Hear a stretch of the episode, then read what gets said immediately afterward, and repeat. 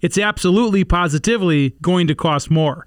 Welcome to the Know the Difference Minute. FedEx reported earnings after the close today, and after years of holding annual increases under 5%, FedEx has announced rates will rise by 5.9% across most of its services. UPS isn't far behind. Its annual increase arrives within two weeks.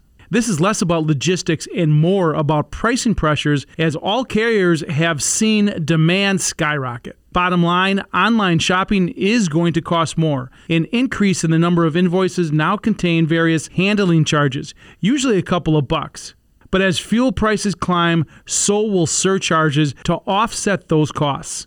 UPS has more small and medium sized customers and has already made that move. Amazon hooked the American consumer on free shipping, and it isn't about to give that up, so everyone has some tough decisions to make. I'm Dave Spano from Annex Wealth Management, and that's your Know the Difference Minute.